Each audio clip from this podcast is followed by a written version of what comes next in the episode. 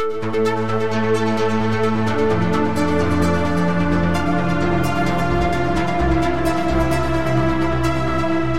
and welcome to the Sensibly Speaking podcast. This is Chris Shelton, the critical thinker at large, coming at you for another hour of podcasting greatness here on YouTube, iTunes, Stitcher, Google Play, iHeartRadio, and who knows what other platforms we've migrated to since. So, this week, I am welcoming back Dr. James Lindsay, and he is a mathematician by uh, education, but has gotten very involved in, um, I guess you could say, critique of social activism. Uh, amongst other things, he has been on the show before, and I highly recommend that you guys check out our earlier podcast, which I will put a link to in the description section to this video so you can catch up with what we've said in the past, because we've covered. Um, talked quite extensively about social justice warriors and the and social activism and how that has become in itself a kind of religion or you know could be analogized to that in many many ways. I mean not accurately speaking it's not a religion but it is analogous to it. And uh, dr lindsay actually wrote a whole paper breaking all this down and we talked about that. So i invited him back because i'm seeing and hearing things that um, and in a way experiencing a little bit on my channel right now a little bit of wokeness.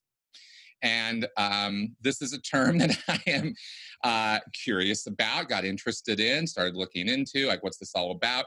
Turns out I'm a little late on the on the whole cycle of the word. It's kind of dying off now, which is probably a good thing.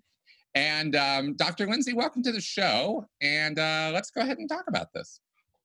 Yeah, there's a lot to talk about with the woke thing. Um, I think if you want a description of what I do, this gets really kind of in the weeds to even I figured out what I'm what I'm doing. Mm-hmm. And it's really it feels good to figure out what you're doing. um, it's hard to uh, explain what I'm doing, but uh, I'm building a traditional theory of critical theory is essentially what I'm doing. And woke the woke movement falls within um, the the evolution of critical theory as it's been put into practice and in scholarship over the past uh, we're getting on close to 100 years 90 to 100 years now. So it's it's firmly within that tradition and I, uh, the, a guy, Max Horkheimer, one of the earliest critical theorists, and we don't have to get lost in this, but in 1937, he wrote a book called Critical and Traditional Theories, where he outlined the, the, the need for both and the differences between them. And so a traditional theory is what we normally think of as an explanatory theory that tries to understand a thing as it is. And a critical theory is a, a approach that tries to understand how, um, say, a, tra- uh, a traditional theory, a system, a way of knowing, a way of being, or something like that, falls short of uh, moral perfection where the problematics in it lie. Oh, and it has means? to be Yes. I, I, am glad you're clarifying this because I didn't even know I didn't know this. this is what a critical theory actually is. And so it's actually different than critical thinking. Its root is in critique, which you can trace back to um, Marx in particular, his his idea of critique. Uh, Karl Marx said that the, the, the necessary thing to do is to to criticize everything ruthlessly uh, in order to expose essentially and this is actually when i say that that we're talking about a form of critique the the point was to expose oppression and to effect liberation from oppression. So critical theories that's the moral framework that they have is to expose oppression and to uh, create liberation from that oppression or to effect liberation. So, emancipation, liberation, liberatory, all of these kinds of words, liberationism, are all associated with the critical theory methodology. And um, it all depends on, of course, where people see power happening. The critical theory school had its beliefs about where power was. The postmodernists have their beliefs. Libertarians have different beliefs, but some still take up critical methods. So I am trying now to create a traditional theory, an explanatory theory of critical theory, uh, because it seems like, as, as you just kind of reacted, you know, nobody has a clue what's going on. And a lot of what's happened frankly, since the magic year is for many reasons 1968, since then we have essentially had a proliferation of critical theory throughout society and both on right and on the left and that's how our culture war has become so gnarly and that actually gets us to wokeness which is one side of that culture war and as i said takes up a particular vein of critical theory as it's evolved through history fascinating so we're being critical of critical theory we're being perspicacious about critical theory, but nobody knows what perspicacious. No, means. I was just about to say, what was that word? it's like I learned that word, and I was like, "This is the word I've needed for so long," and then it's like, "Shit, nobody knows it, so I don't know what to do." um, it means knowing what you're talking about. Oh, I, I, so a, a perspicacious theory is something that knows what it's talking about. It knows the details. It knows the ins and outs as opposed to something that's just again the, the difference being with traditional theory you're trying to understand those things. With critical theory you're just trying to criticize and point out how it goes wrong. Mm-hmm. so um, since i know there's like roots to atheism here a a traditional theory of religion would try to understand religion and you know what it does how it behaves what characterizes a religion uh, what psychological inputs or sociological inputs are relevant to religion and so on and try to create a very robust understanding and model that maybe tries to understand it on its own terms and on outsiders terms. A very big thing. A critical theory of religion which is what a lot of the atheist movement ended up being is just saying, look at this bad thing that happens because of religion. Look at this other bad thing that happens because of religion. And you can tell when somebody gets caught up in one of these critical theories because they start to see the problematics everywhere. So they're driving down the road and they see, like, you know, McDonald's 1 trillion served or something like that. And they're like, that's because of religion. You know, they're seeing it everywhere. And that that's actually kind of what happens with with with critical theory and uh it turns out, like I said, the, the vision in the original in the Frankfurt School is what it was called, uh, the Institute for Social Research that was set up in, in Frankfurt, Germany, uh, and migrated to Geneva, then to the U.S., uh, both in New York City at Columbia and in um, L.A. I don't know how, I don't know exactly where in L.A. Uh, Theodore Adorno set up camp. But anyway, Southern California and New York City were the two main beds in the U.S. And so their original idea was that traditional theories, in other words, science, enlightenment philosophy, and, and, so on, are not sufficient because they leave these spaces where problematics happen that cause oppression and prevent liberation from oppression and even allow the rise of fascism. So we have to go in and problematize. We have to add this extra dimension, critical theory, to show where the under, unexamined assumptions are, to question that which isn't being questioned, to look into the role of biases and self interested power and uh, all these. So they said we need to add this in. And then what happens is it turns out critical theory is really easy and, and, traditional theory is really yep. hard. And so what happens when you set that loose in the masses is that most people aren't doing the hard thing they just do the easy thing. And it actually becomes sort of addictive because you get massive amounts of social cred which is addictive uh, dopamine city by dunking on something or by throwing out a hot take that goes viral. These are all critical theory tools.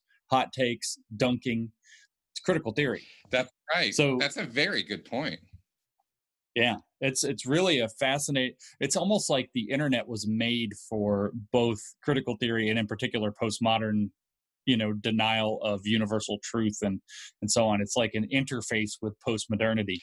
And so yeah, now we're like, oh crap. That's right. I was going to bring that up. It seems like it's built on a bedrock of of um, postmodernism, postmodern theory, and it seems that um, Twitter especially is built for this. As I have said a few times now and in writing, Twitter is a deconstruction machine. Yes, it really is. And and talk about unintended consequences. I mean, do you think Jack Dorsey put that together with that in mind? No, I think he was literally thinking it would be fun and cute yep. to create a platform where people just put out their brain farts. Here's what I'm doing. It's I think his original idea, if I recall having seen and read an interview about this or something was that you know it's like you're in a coffee shop and you hear the twittering voices around yeah. you and if you could actually hear what people are saying and you know you pick up little snippets of conversation it's like how do you how do you put a platform for that and then eh, i mean when twitter first started i wasn't there when it first started but i got involved before it got really insane and it was a much friendlier and simpler place. And you know, the tweets it was very difficult to understand what the point of it was because it was very much like coffee shop chatter. And then somehow politics landed on Twitter, and the whole place it's like it's like a freaking nightmare. It is, I think, genuinely a deconstruction machine. You can't put anything out there, especially if you have a decent sized account, without it just getting ripped to shreds. I mean, the last thing I tweeted before I sat down to talk to you on the podcast, I put something about saying that we're wokeness, as it turns out, in education isn't going to go away until people start to understand it and fight against it. And like within seconds, some guy writes back to me, "It's that won't stop it either." Mm-hmm. And it's like it's just everything you put is like tears it down. You put some kind of, you know, you put here's my lunch, and they're like, that's gross, or it looks terrible, or how can you eat that, or you know, that's bad for you, or it's bad for the planet. It's just, you know, there's thousands of people ready to jump on just about anything. It tears apart any meaning that might have been in the thing that you thought you wanted to share and puts it in terms of others other people's uh, ideas. So this is like it'll deconstruct a person. I think I'm being deconstructed actually by it. And what I've been telling people, like when they ask me, it's like, well, what's up with with all that? Uh, if I get talking about it, and I'll say, I feel like I live entirely in other people's thoughts now. It's like I'm not allowed to have my own thoughts. Mm-hmm. I have to mm-hmm. live entirely in other people's thoughts, mm-hmm. and that's not good. so I don't think Jack Dorsey intended that we would all live in each other's thoughts like and and be torn apart psychologically by them but uh, here, we, here are. we, are. that's right i've called it the id of the internet right it's sort of our collective yep. id uh yeah. to go freudian which is you know loosey goosey terminology but it works and it's i saw a neuroscientist that called it the amygdala of the internet yes yes that's right and it's um it's interesting. I I want to I want to go on this. I want to go back to this critical theory thing because I'm I'm still kind of like, oh wow, that's actually a thing. I because you had referred constantly to critical race theory, and I really didn't quite get. I I was thinking I was sort of making up a definition for it in my head of oh well they're being critical of ideas about race and you know and and putting it into academic terms and therefore it's critical race theory. But i now that i'm seeing that now that you've explained this this other way i'm like oh i get this. Because yeah you see this all throughout the atheist world and and i'll and i'll say that I think as time goes on, it sort of it sort of reminds me a bit of the stages of um, leaving a, a, a belief system uh, an extremist or I, I, could say extremist belief system, but really I think almost any belief system, when you wake up yeah, yeah. that belief system, suddenly you're aware of what here's what here okay, tell me if you agree with this. You get part of a group, you know, you are all about its beliefs, principles, mantras, ideas, you buy into it, you think it's all great, you tend then psychologically you understand why this happens. You tend to only look at the pluses, avoid the minuses, cognitive dissonance your way through problems. Because every group has problems. Every group has drama. Mm-hmm. Every group has issues, right? Um, yeah. Not just I'm not just at the human level either, but at a at a at an idea level, there are problems. Yeah, yeah. There's no perfect system, no perfect group. So you ignore that stuff because that's how we're built. Because you can't be mm-hmm. part of a group if you're constantly harping on all the outnesses that makes you not a group member. And in fact, what happens is you get so involved in the group that your ability to think critically about it descends to almost zero. That's when you hit extremism. Mm-hmm. But then somehow, at some point, something wakes you up, something makes you realize that there's something critical about this, something bad about this that you can't cognitive dissonance your way through it's it's undeniable. Usually that's why it has to be a personal event because that's what really hits people is when stuff hits them personally. Um, right. so something like that happens suddenly you cannot deny that this outness exists and suddenly that makes you aware of this outness and this outness and this outness suddenly you're like oh my god i didn't see this before i didn't see this before i didn't see this before and now all of the luster is off right? The the it's tarnished and now you're like oh this wasn't what i thought it was. True enough. True enough statement. Mm-hmm. it's not what you thought it was. It never was. Hmm. you then go oh my god. And depending on the level of betrayal or you know moral you know whatever that hits you your response will then be, oh, this is not just not good, this is bad. Yeah, yeah. This is awful. This is misrepresenting itself. This is abusive. This and maybe, of course, like with Scientology or destructive cults, there is actual abuse. Right, But right. that doesn't actually have to be there for what I'm describing to happen. Correct. you know and then you become whoop and you turn right and there's this there's this turn that happens and when and during that period when that first happens just like you're in the position where when you first join the group you can't imagine anything bad about it you then flip to i can't imagine anything good about it Correct. and then Yeah. you have a whole stages to go through You know? Right. I call that stage throwing rocks at the cathedral. There we go. And you're doing that. And I think for most of us, that's a stage. It is. I think so. Yeah. Uh, that's and I wanted to, yeah. So what do you think about that little layout I'm making there? It seems like if I, I think that's exactly right. Yeah.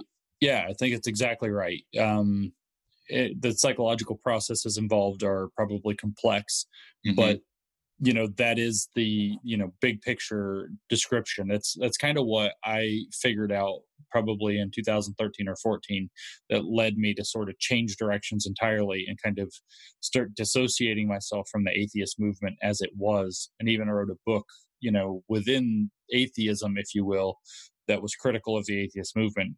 Um, uh, that I published at the end of 2015. I wrote it through 14 and 15 combined and published at the end of 2015.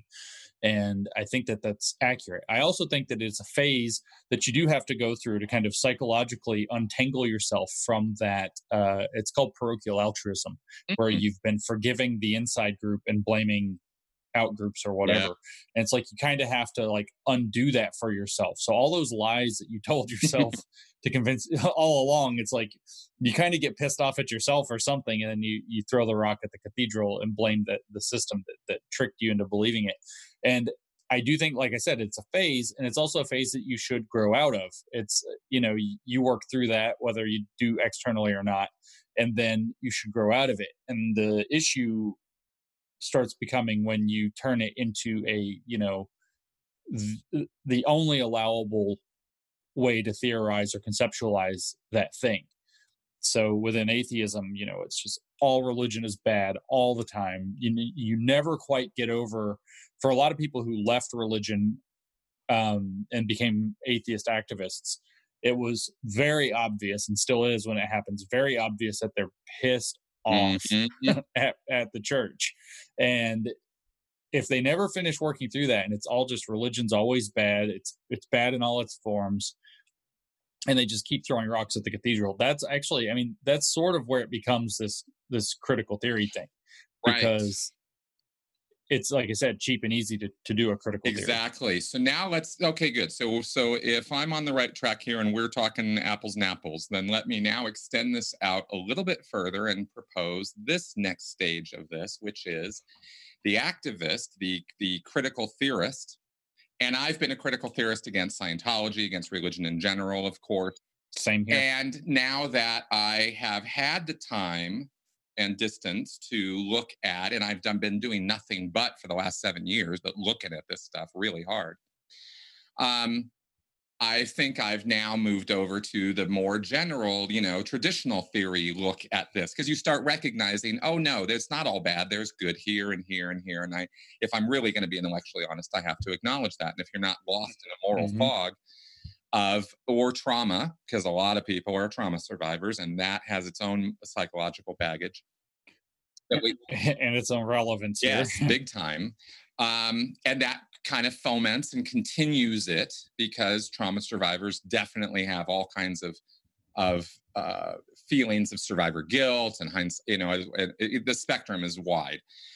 Um, right but where I'm trying to go here is um, so a lot of people tone down, figure things out, come out of the critical theory mindset, go into more general theory, go, oh, yeah, no, it's actually there's good and bad, and let's kind of have you know new more nuanced con- conversations about this. But there are those who um, become activists, become popular for that view.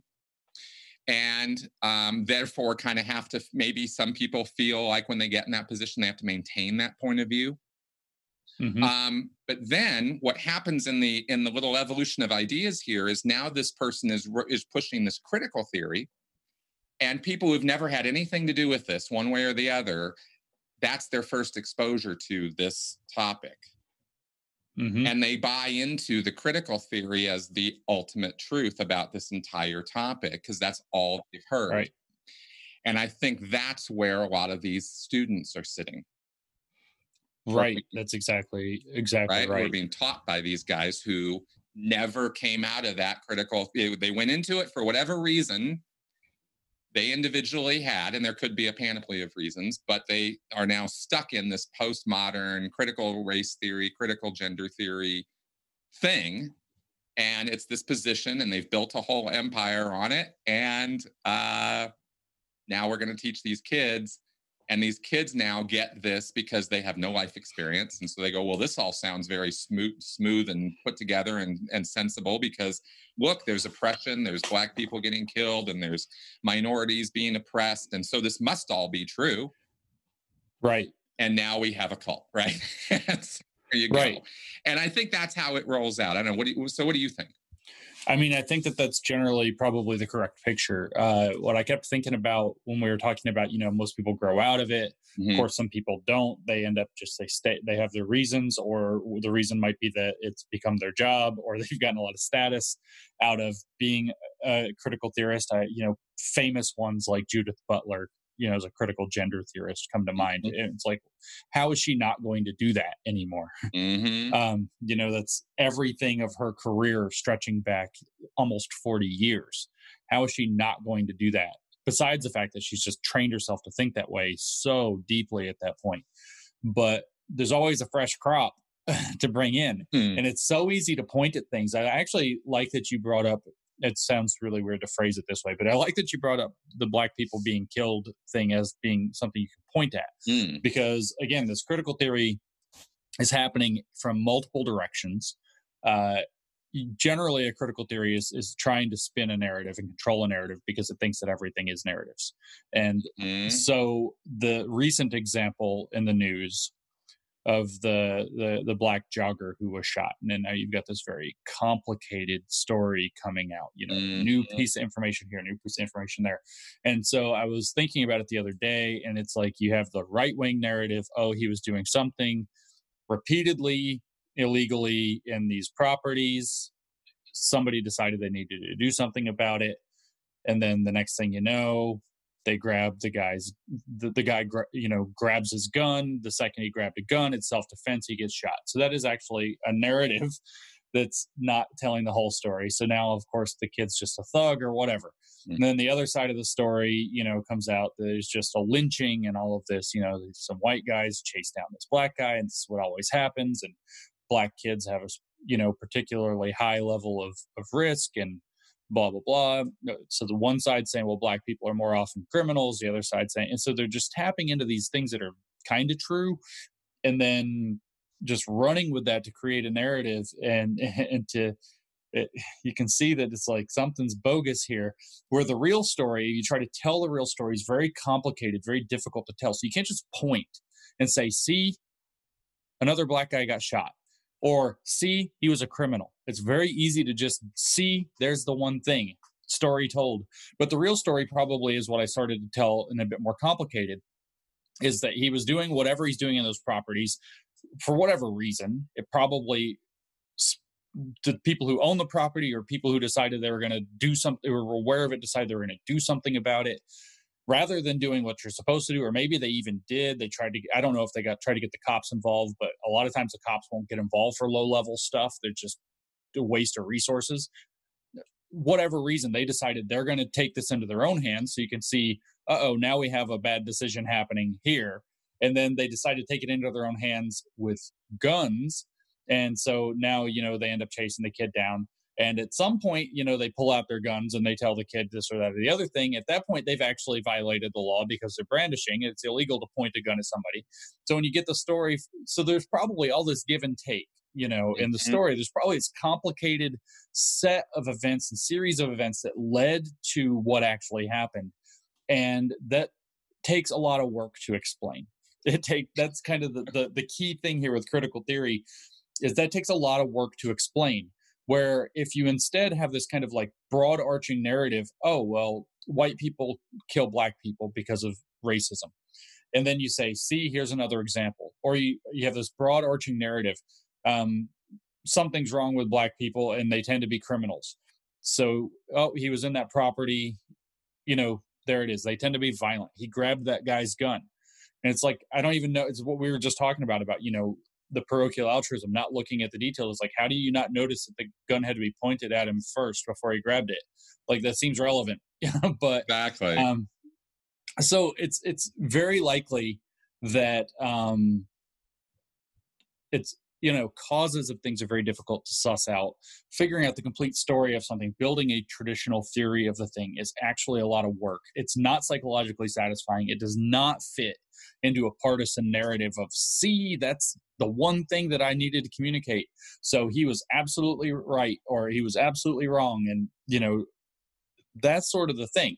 And if you if you inculcate people into thinking that way, and in particular, not just in a partisan way, but also into thinking, oh, wow, there are these systems of power that are created by whatever they happen to be created by.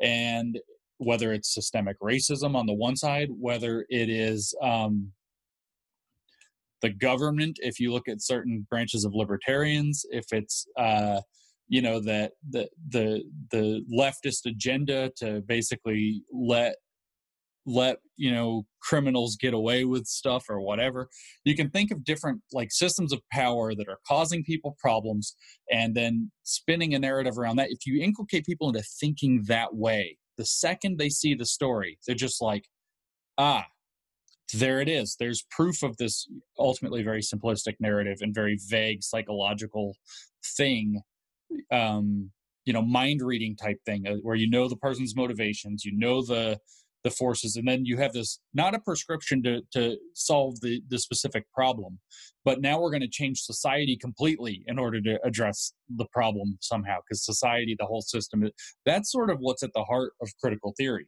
So you know you could say in this particular story the right wing wants to be liberated from the oppression of you know thugs being able to get away with it and people not integrating into society all these things that they think are bad for society and that are systemic problems that are perpetuated in this case by an ethic of multiculturalism which i kind of agree with them. Multiculturalism is a problem. It doesn't actually work. There are other solutions pluralism for example.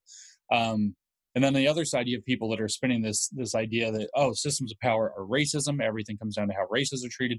And the thing is is there's actually cr- grains of truth in both but neither one is that here's that word again perspicacious understanding of what's actually going on that can allow people to find problems to solve so instead they just think oh well the system is the problem and the system therefore needs to be changed and on we go um, Yeah, that's a that's an interesting that's a great way of putting that. It got me thinking about how people, you know, this narrative thing is powerful. We we we think best in stories. I Mhm. really don't know why, but we do. I think it's because it generates, you know, cause effect relationships very easily. You you have heroes. It's it, you know you get a moral layer very easily with a story, and stories can perpetuate. You can expand on stories. So it, you know, or maybe you could look at it as a jigsaw puzzle, and every little piece of confirmatory information is another piece you're putting in your puzzle to create this picture you already know exists. right then Because, that's another thing of how we think. Right, we think in terms of confirmation. We don't think in terms of disconfirmation or falsification. So we're looking for pieces of that we're looking for puzzle pieces. We we know what we we know the picture on the box Mhm. right? And we're looking for the puzzle pieces that make it come out rather than we're actually trying to assemble the pieces correctly so that we see what the real picture is. Um Nicely. yeah it's Precisely. it's there's some serious cognitive bias issues and one of which being this this social identity parochial altruism you know tribalist kind of thinking that my side has to be right. And if the other side gets power or gets gets the upper hand then my side gets discredited and my side isn't going you know so it's bad for the interests of my group at that point. It just it's it we're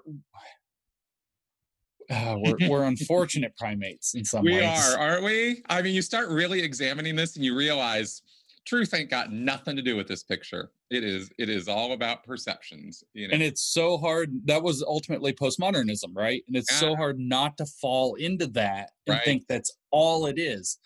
And somebody asked me recently, in fact, how do you recognize that and not fall into postmodernism? And it's literally to reject kind of the one i mean it's it's x files but it's to reject the one thing that richard rorty i think got most wrong with it is rorty said it may be that the world is out there but the truth isn't out there mm. no the truth is out there there is a if you if you just accept that there is a genuine true story to mm-hmm. what happened mm-hmm. and to within certain limits depending on you know historically you can't actually know everything that happened blah blah blah but within certain limits that we can actually come to know something about it there is a truth and we can know something about it then you're not stuck in this you know everything's perception there's your truth there's my truth and that means there's your reality and my reality i even saw the other day because on twitter i got talking about how how the social justice side of things hates objectivity. They see it as a as a myth. And so I even saw somebody saying there's, I, and I ended up mockingly saying it again is like there's your ob- objectivity and my objectivity. it's like somebody sent me an email and was like, "You don't understand ob- objectivity because it's like you have your objectivity and I have mine." It's like, uh, subjective objectivity. You mean? Uh, no. Right. And, so um, you do have to resist that. You do have to, if you want to stay out of that morass where it just becomes competing narratives, you have to be willing to agree that there is some true thing that about there is some truth. That truth might be partially or largely discoverable, or at least we can end up agreeing upon some version of events through certain processes that we call, you know, epistemologies or methodologies or whatever. And then we can resolve the conflict in narratives that way. That's all science, that's all liberal processes, that's all liberal lo- law come down to is good means of conflict resolution between disputing narratives, whether it's a disputing narrative of where undersea basalt is formed. That was the foundation of the science of geology. If you don't know that story, it's kind of funny. um, it, whether it's you know what actually happened with the particular shooting whether it's what how the court of laws will decide upon a thing using standards like preponderance of evidence or beyond all reasonable doubt or the reasonable person standard how would a reasonable person interpret the situation to determine if somebody was acting outside of that. You know all these different it's not like we know nothing about how to know stuff. And the postmodern view kind of is that we actually don't know how to know anything because knowledge is all politics. And it's all assertion of narrative and power and who has the power decides the narrative.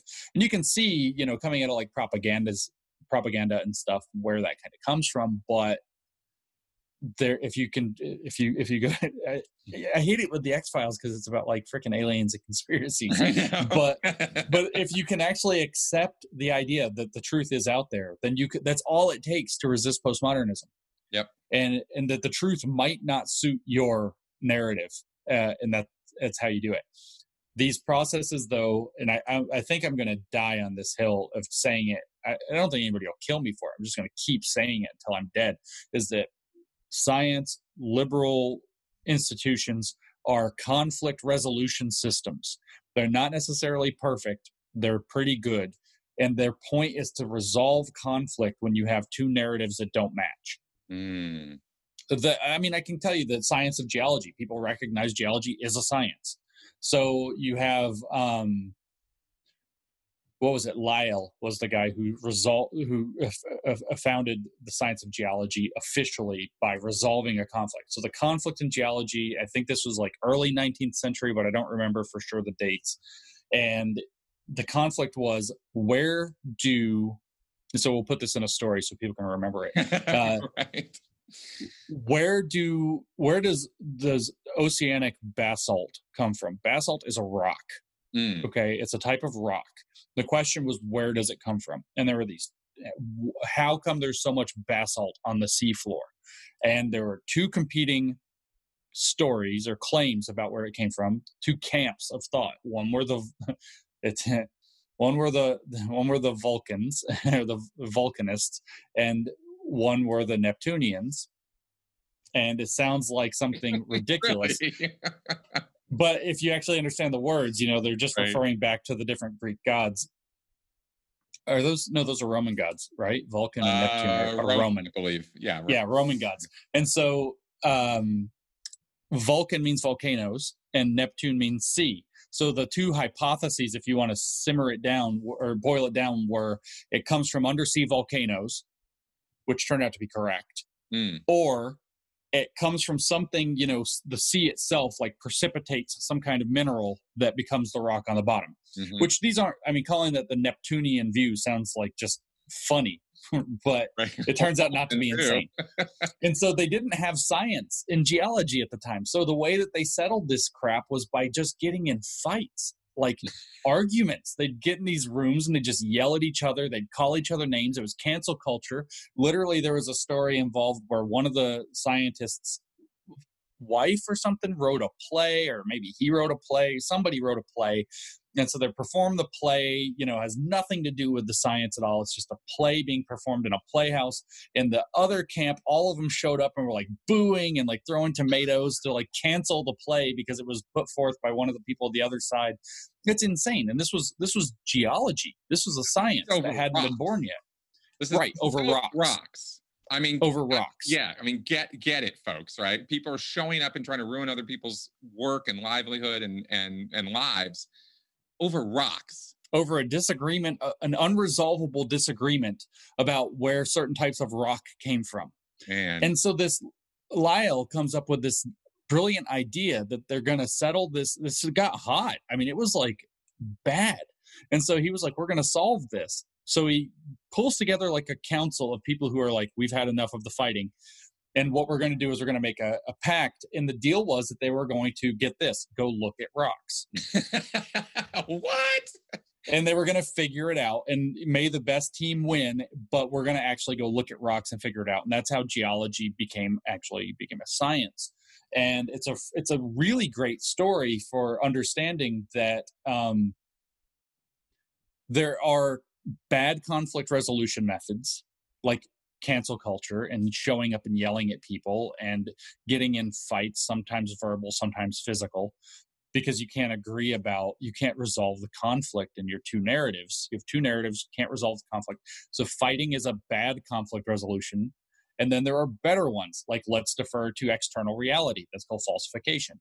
Or let's work out the logic of it Now, this is a good example because you had basically science was natural philosophy at the time Mhm. so you had two philosophically sound uh, accounts, but you couldn't resolve them. Philosophy didn't have the tools necessary to resolve them. You actually needed falsification. You had to go look at reality to determine it. And so science, liberalism, are, are institutions of law, not perfect, but they are very good actually already. Conflict resolution methods. Nobody now is going to get at arms about like you know say there's some chemical that's been discovered or something and it's like what do we do? Nobody starts like setting people on fire or they're Hmm. burning down their play or whatever. They just go to the lab. We've now got a conflict resolution method. Like let's actually just go do a test on this thing. Let's figure it out. Except in certain areas of science Mhm. except in certain areas of science. So you do actually see this now in science about uh, racial disparities Mhm. um, having to do with, uh, say, police violence. You see this in science having to do with um, gender, gender identity, uh, transgender issues rather tremendously. Decent, sci- like you're not even allowed to look into the question of a concept called rapid onset gender dysphoria. Is there a social contagion effect happening in young people, leading them to want to transition more often? Or is there a similar thing happening where you know good progressive parents are convincing their kids they should be trans uh, are there social elements like this that you can't even study it you're not uh, people will will try to destroy your livelihood. They'll try to destroy your career. They will try to get, if the journals publish it, they'll try to get the journal destroyed, uh, the editors fired. I mean, it's some serious, serious throwback to a bad conflict resolution method that we've spent the last literally like 400 years figuring out that good conflict resolution method. You see it in law. I saw a paper recently um, talking about the that it, eh, around the COVID 19 pandemic, saying that it's it turns out to be legal to uh, triage within disability law. It is legal to triage around disability. Mm. It's a valid question right now. Mm-hmm. Like, can we do this? should we do this is it allowed what are the parameters that what are the ethical considerations it's a valid question when you actually do have to consider medical triage on on a large scale and it turns out that somebody publishes a paper and like the yale law journal or something like that like we're not talking some silly little corner journal and says you know it, it does fall within the confines of of disability law to triage. And the reaction was a petition to get the paper retracted and uh, possibly punish the author and so on. So we're again we're it's we have good conflict resolution methods which would be you know write your own paper criticize in detail where it went wrong where the logic is wrong where the law says this or that you know maybe invoke a reasonable person standard you know what would a reasonable person do if they had to make this kind of decision? What are the different parameters on an ethical i mean there's a lot there in a traditional theory approach. And then there's this no let's just yell it out of the out of the universe. Bad conflict resolution. And that's the thing is critical theories don't have a good conflict resolution mechanism. Traditional theories have a good conflict resolution mechanism.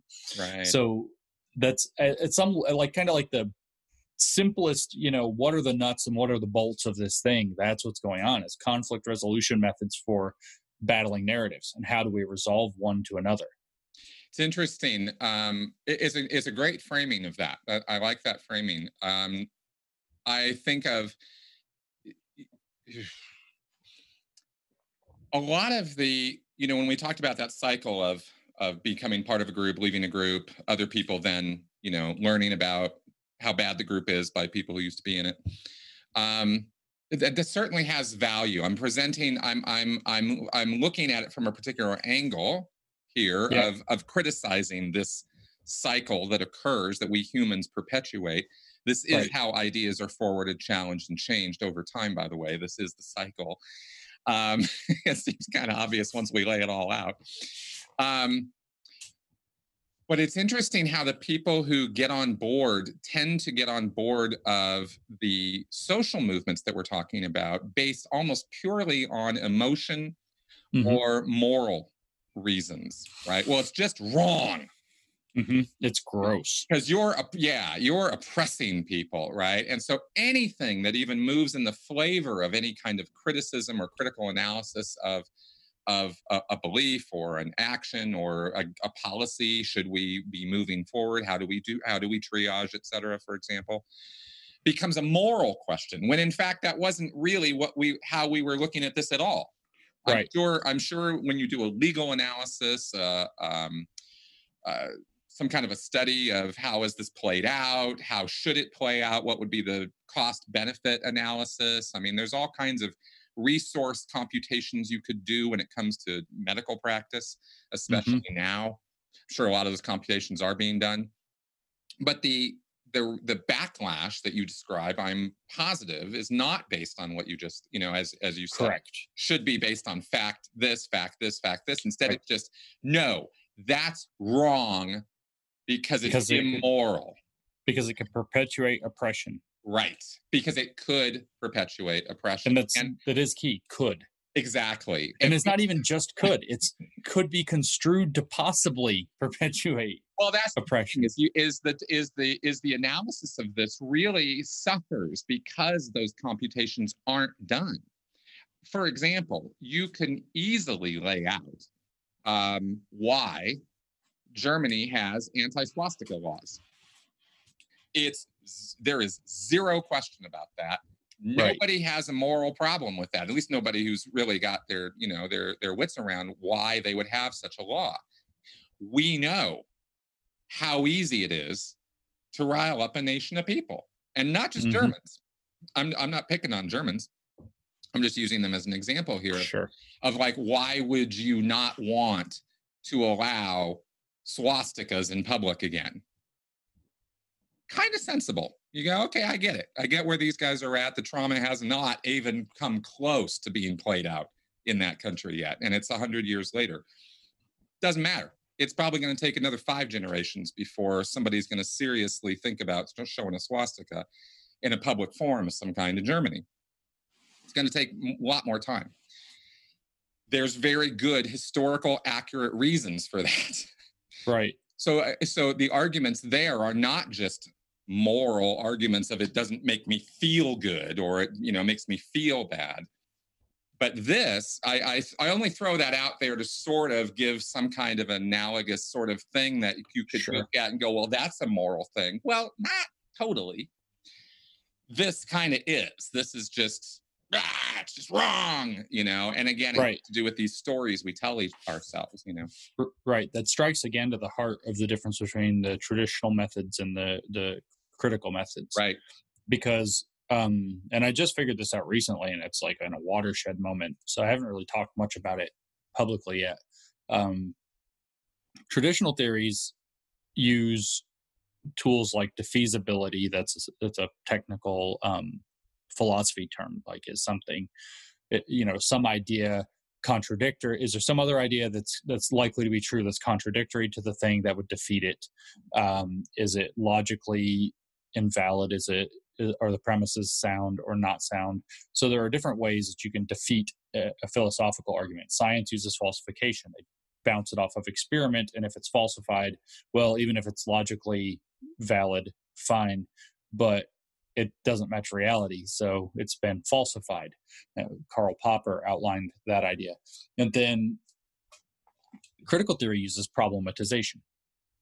It uses the it says, is it problematic? There and what does problematic mean? Is problematic means can it possibly perpetuate oppression mm-hmm. and or be understood to? A great example, by the way, of the can it possibly be construed to is I saw recently there's a thing that floated around on Twitter the other day where somebody tweeted that they just somebody told them the real reason why they're called master bedrooms and they'll never be okay again. And I mean, you immediately pick up that it's where the, the master slept versus the slave quarters, right?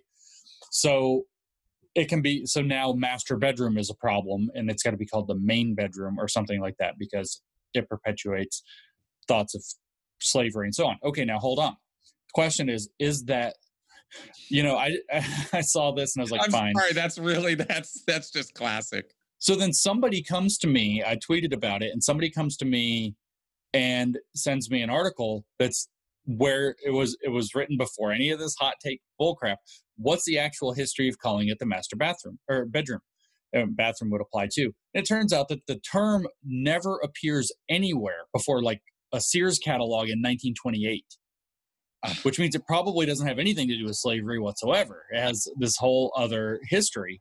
Um, whether, and, and so that doesn't matter.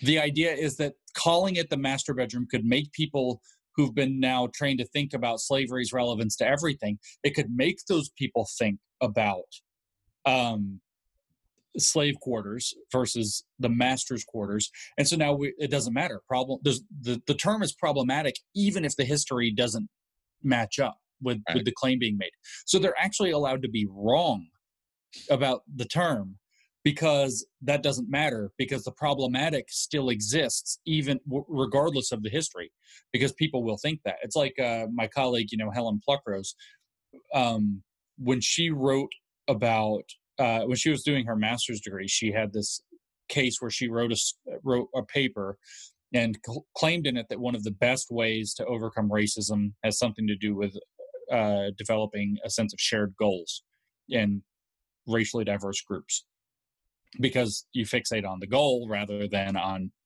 social factors and everybody kind of comes together to solve the problem and you form bonds and so on. And she was told that the science might be correct but she shouldn't rely upon that because think of how problematic it would be if an african american were to read it. And and it was keep in mind she's british. So it was what if a black american reads this and finds it uncomfortable to say that there's a way to overcome racism. So this is problematic. So we can't include it. So it doesn't even matter whether the thing is true or not. All that matters it's it's genuinely, and I know this is some high high order philosophy shit, but it's genuinely a completely different epistemology right. that they're using. They vet which ideas are valid and not valid. You, true and false don't matter. Mm. So you can't even say which ideas are true and which ideas are false. They vet which ideas are are valid and invalid based upon whether they're potentially problematic in any way whatsoever. And if they're potentially problematic, then they are not acceptable. Doesn't matter if they're true or false. And that's the heart of critical theory. And that's, I mean, that's, that is like literally the beating heart of the whole methodology.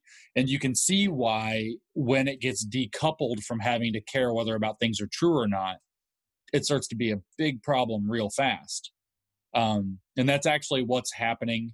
Yeah, I know we're supposed to be, we're not really doing a great job of talking about woke, but within the so-called woke movement or the critical social justice movement, as I have have taken from their literature and named it, uh, that is exactly how they think about everything.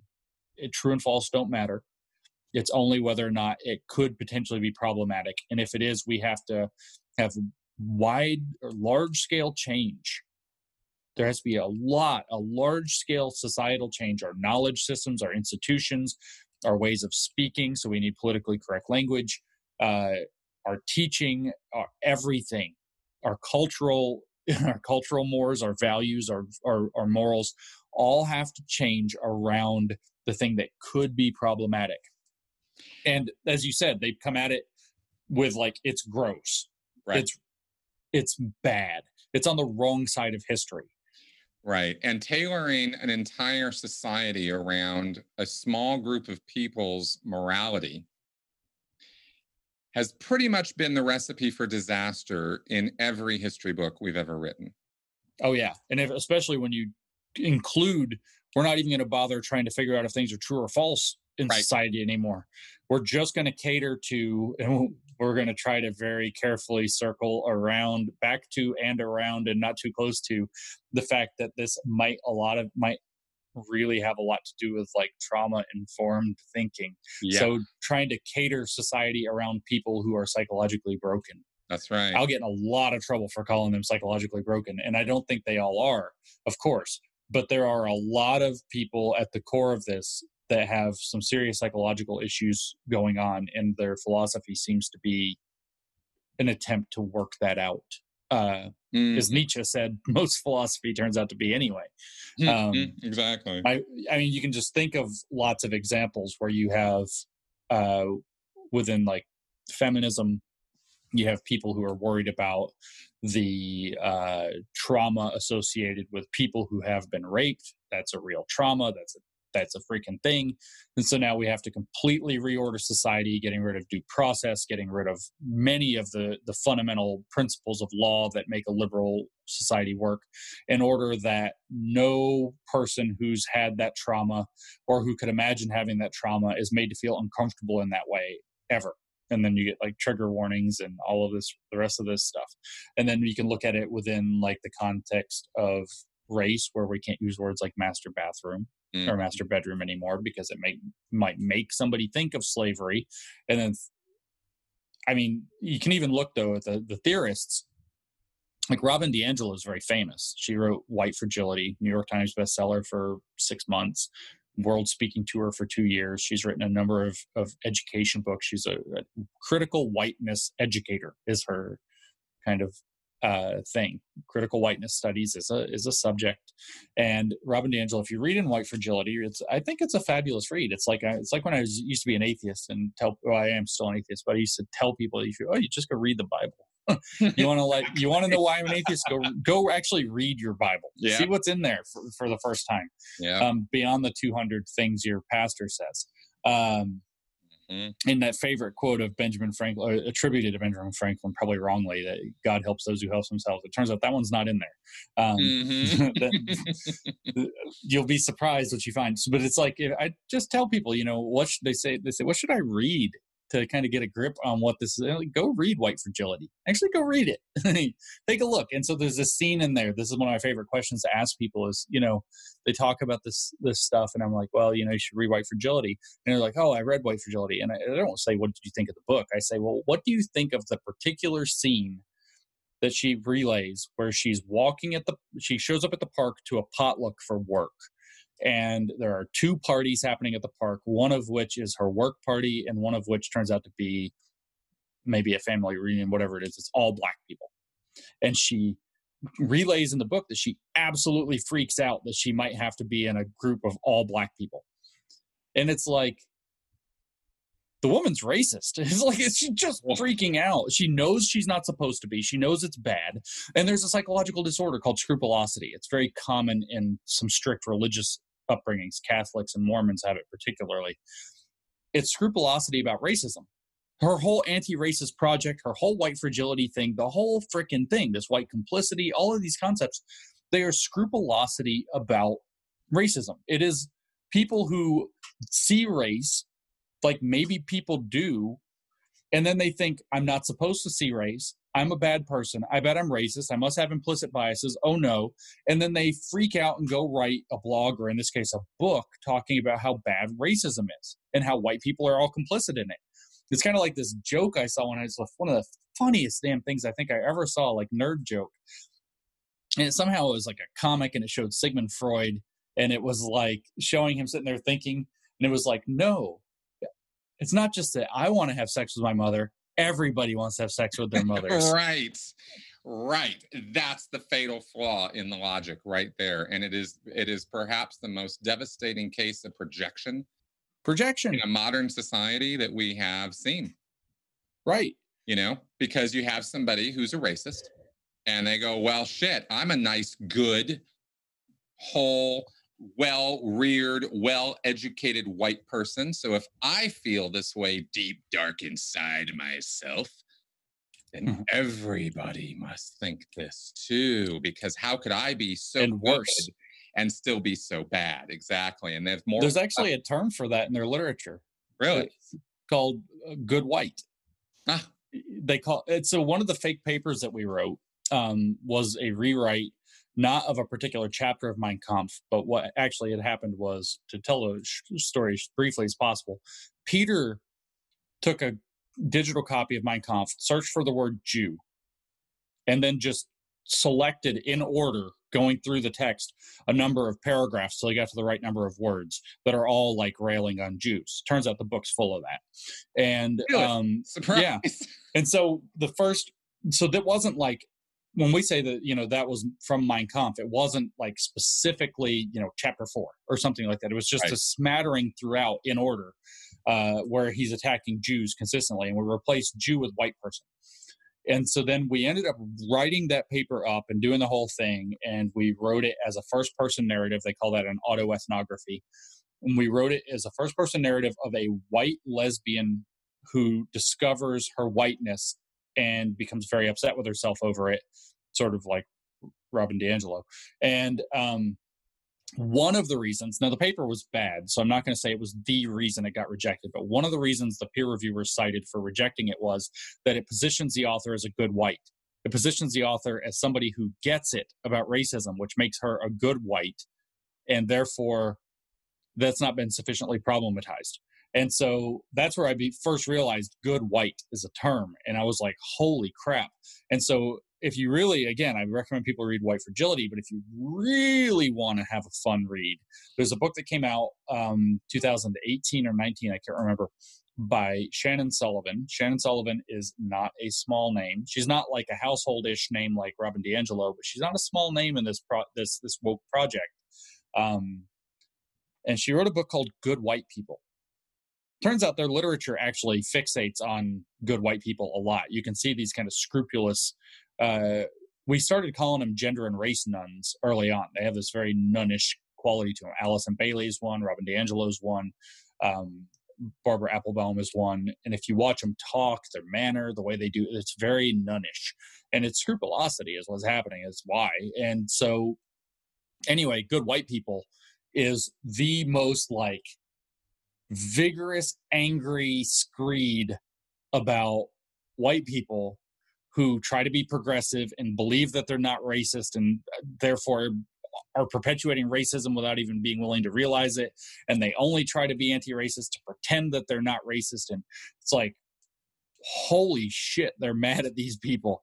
Um they it is self-loathing projected outward. It's so obvious when you read it's clear in white fragility but when you read it in um when you read it in in good white people which bigger author but sort of a fringe book it's not one of their central canon books it's just like holy moly mm-hmm. this is what's going on here mm-hmm. i mean this is a big piece of what's going on here it's the projection of people who don't know how to deal with the fact that they know being racist is bad and they detect elements of it in themselves. The implicit bias test made that run wild. People all of a sudden, all over the place, discovered, you know, good white people discovered that they have these racial biases and they start flipping out. And then the critical theorists were like, see, you have hidden, you know, systems of power. That's how they work. They're hidden inside you with your biases and your assumptions. And it's just like, holy crap, the whole thing caught fire. Um, but definitely you can see it's just like as Mike Nayna, the guy that's doing the film about our project, puts it, is like we're being forced to live in other people's pathologies. Exactly. Uh, it's I, I, I what comes to mind right now is the Scarlet Letter. Yeah. You know, I mean, I mean, that's what that was too, right? That's what the time. That's right. The well, I mean, that technically wasn't witches. That was um adultery. No, that was but, adultery. But it, right. But it was guilt. You know, exactly. There's this and, minister, right, railing and railing and railing for years about sin and sin, and he's the most guilty one. Exactly. Yeah. And he's reminded of it every day of the week by this woman walking around with a scarlet letter on her on her chest because she has to, right? So that which just perpetuates his own guilt and self-loathing, yep. and he's beaten on himself in private, etc. Yep. It just makes me think of that as one of. It, I mean, it is these same kinds of motives showed up in in these you know kind of faith traditions gone awry.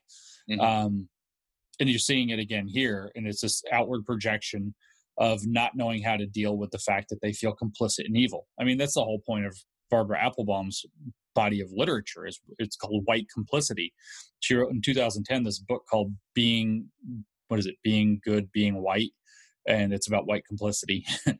and it's it's like deep interesting well written philosophy i mean it's proper philosophy at 200 some odd pages long, basically trying to make the case that every white person is complicit in racism, whether they want to be or not. And so it's like stretching and playing like Play-Doh stretching or silly putty with the with the definition of complicity to stretch it so that every white person is always complicit in white supremacy and systems of racism. Interesting interesting outgrowth of this whole thing. I was thinking on a you, know there's different levels that we can look at this at. Where we, we've gone very personal on mm-hmm. this on the psychological levels of this with the with the mainline proponents or activists that we see in the in the critical race theory stuff. Um, I imagine we could talk and name drop the same things um, or similar. I don't want to say it's all the same as the same as the same. Everybody's got differences and and similarities. Um, but I'm sure in other critical theory, you know, groups, we could find similarities there. I look, I, I step back a second and sociologically or sort of historically look at this and I go, okay, we call it postmodernism. It seems to be an effort to push back to um, Stone Age thinking. It is, yeah. Absolutely. Cause magical thinking. There's no real truth. It's just how you feel. I mean, how do you think people governed back in the day? Like way back before Enlightenment happened, right? Divinity of Kings. It was family lines. It was it was God who told you to do it. I mean, you know, the right. Pope and all that. I mean, talk about arbitrary decision making. Right. You know, there's there. I mean, talk about like moral fluidity and relativism, and you never know what you were going to get you know, and country by country, it was different. You know, you run around in Gaul, it's quite different from Rome and this kind of thing. Mm-hmm. Um, but it's all relative. It's all based on, you know, whatever the local culture and religion and, and ideas were versus right. any real objective standard of truth and that's what the enlightenment gave us was the ability finally to here's a method that we can establish falsification and we find Right. this tends to reflect what we refer to and call and think of as objective reality best as we can perceive it. Right. You know? And the the that also the belief in human rationality because that's Right. where you start getting a lot of it in law. Yeah so that's why objectivity is something we can approximate through the scientific method. That's why we can have something like a reasonable person standard in law is because we can view people as uh, rational actors and so on. Now of course that does need to be um, nuanced in light of the psychology that we've discovered.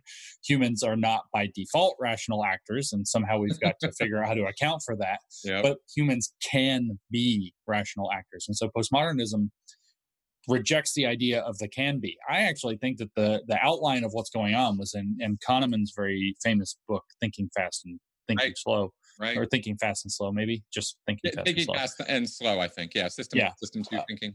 yeah exactly. So you have intuitive thinking which is the fast thinking and that's what we do for navigating most of reality and most of our experience and social reality in particular because the calculations are too high or too difficult. Probably part of why autism is what it is is because it's harder they have to do they're less intuitive in that regard and have to do more of the calculation and it's freaking hard to calculate correctly so they pick the wrong emotion to express in certain times or whatever. Um, then you have uh, thinking slow and that's being rational. Mhm. and humans to at least whatever the limits of their cognitive capacity happen to be are actually capable of sitting down stopping thinking through a thing. And even more importantly they're able to do this socially as well. They're able to say let's think through this together. Let's have a dialogue. Let's ha- do the dialectical process. Let's figure out the flaws in our thinking the feasibility or eventually let's go look at the rocks. Let's do the experiment. So let's add in falsification. So we ended up developing these concepts that really again allowed us to, to resolve conflict. And then postmodernism was like nope all an illusion. Let's go back as you said essentially to i mean magical thinking lived experience and one's interpretation of that. The idea being to find liberation. I mean michel foucault's whole thing was like let's explore potentialities of being.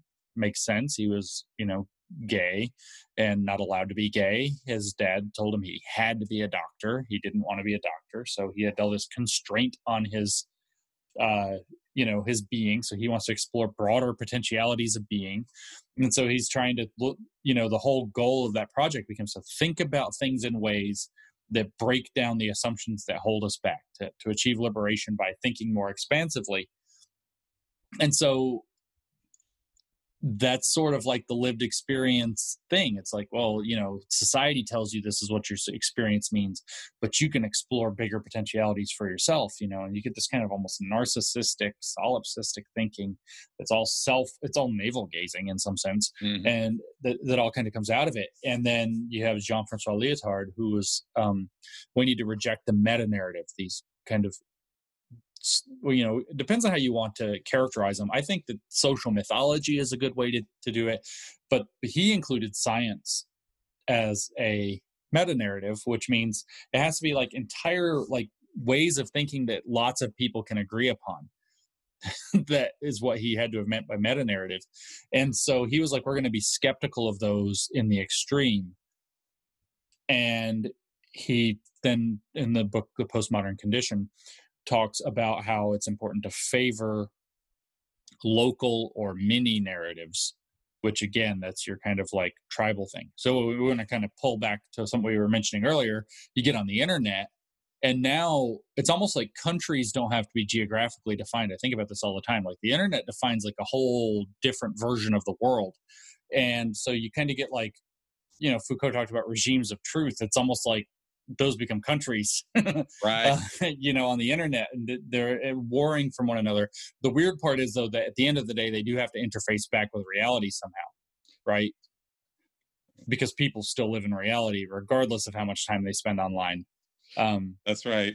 And it is a and it is a, a faux virtual reality. It is it is it, it's an interesting thing because it's real. It's certainly real and ideas are certainly real, but it's just but it's also illusory. It's a very strange thing. Mm-hmm. Um, now, okay, now we've set some baselines and some and some ideas here that I want to that that uh, actually do have everything to do with um, wokeness, being woke. Correct. And I think now I'd like to just sort of take a little bit of time as we as maybe as we wrap this up here to um, to look at how woke evolved and died as a term. And it's actually kind of demonstrative when you look at the whole history of it of how this movement is undoing is not is is kind of undoing what it's trying to do. It's it's, it's kind of making it worse rather yes. than making it better. And and actually this word kind of demonstrates that. And it was only after we talked about all this that i saw that so clearly. I, I didn't come into this thinking that. But if we go back to the history of where it comes from, it goes back to at least as far as people have been able to trace it, as it shows up in Wikipedia and various media articles. Um, Oxford dictionaries record it as 1962 article from the New York Times. If you're woke, you dig it by William Melvin Kelley. And in a 1971 play, uh, Garvey Lives by a guy named Barry Beckham. And um, it's quote, I have been sleeping all my life. And now that Mr. Garvey done woke me up, I'm going to stay woke. And I'm going to help him wake up other black folk. And I'm just reading what it says here. I'm not trying to do some stupid accent. Um, wake up Ethiopia, wake up Africa. This was a black thing, and it was a black, you know, a word, and this is how it was used. This is how it was defined.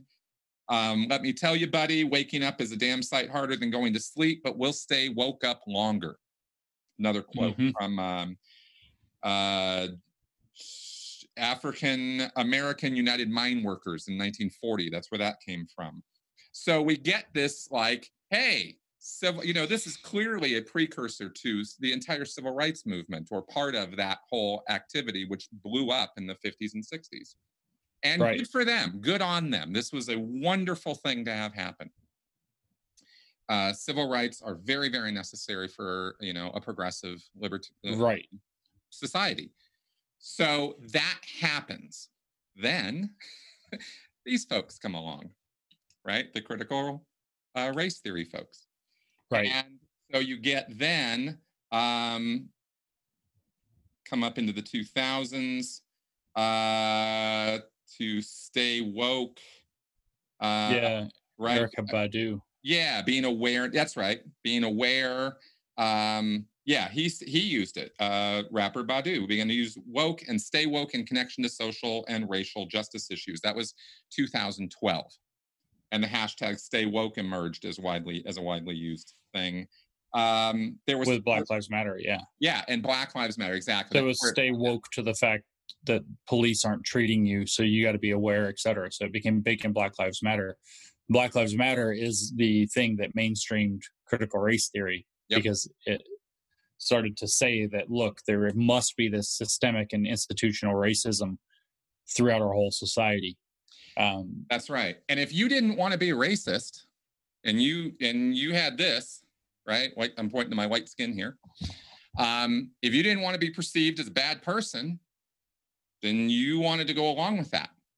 Because who doesn't want equal rights? Who doesn't want civil rights for everybody? Who doesn't want an equal playing field and uh, you know uh, equality of opportunity and that sort of thing? But those were only that was only the veneer to get you on board. Right. That's yeah. the problem with that is it was a false front. It was a false flag operation, if you will. Um, because then right. it, it morphed as words will do. It morphed, and by the late 2010s, woke had taken to indicate, quote, healthy paranoia, especially about issues of racial and political justice. Healthy paranoia, that's an interesting term, isn't it? healthy paranoia and has been adopted as a more generic slang term and has been the subject of memes. And this is only in the last 10 years. So, um, you know, and then the, and then here's how the movement kind of eats itself a little bit. In the New York Times Magazine, Amanda Hess raised concerns that the word had been culturally appropriated because it's problematic. It's yeah. all you do is find problematics. That's right. So and everything's problematic. When white people aspire to get points for consciousness, they walk right into the crosshairs between allyship and appropriation. Yep, they did that with uh, people of color. Also, people of color is now Mhm. being alleged to be used by white people so they can ignore the differences between different races Right. that are not Yeah. white because they see not white as all one thing, uh, and you know worse. Very Derrida. Uh, Oh my God. Well, let me let me let me go to this, and then I will ask you what you think about all this because I I find it fascinating personally. Because then we come full circle. Uh, former President Barack Obama, a black man, by the way. need we need we remind everybody of that? Points out that the left's woke culture is um, eyes wide open to everyone else's political sins. This is from a uh, Washington Examiner article. Essentially, woke on the left has become conformity to a political dogma, and may God help you if you're still asleep. And then here's how Obama put it quote, this idea of purity, and you're never compromised, and you're always politically woke and all that stuff, you should get over that quickly. The world is messy. There are ambiguities. Like if I tweet or hashtag about how you didn't do something right or use the word ver- wrong verb, then I can sit back and feel pretty good about myself because man, did I did you see how woke I was? I called you out. That's a direct quote from Barack Obama. So we've come within a within a century of this word coming up being used in a in a positive, useful way for civil rights to uh, the very people that it was meant to help, saying, you know, the the, the president right. saying, this has gotten so out of hand, so ridiculous that could we please just stop? hmm And I find that evolution fascinating. Only because of all the things we've been talking about this whole podcast. Yeah, and it's it's. I mean, I don't know if you know what happened to uh, to Obama with among the woke for doing that, which is they're like, oh, he's conservative. yep. he's a conservative. Of course he was. He's alt right, probably. Isn't that hilarious how fast they turn? They have no loyalty except to the ideology, Right. which is why they're famous for eating the you know eating themselves or eating.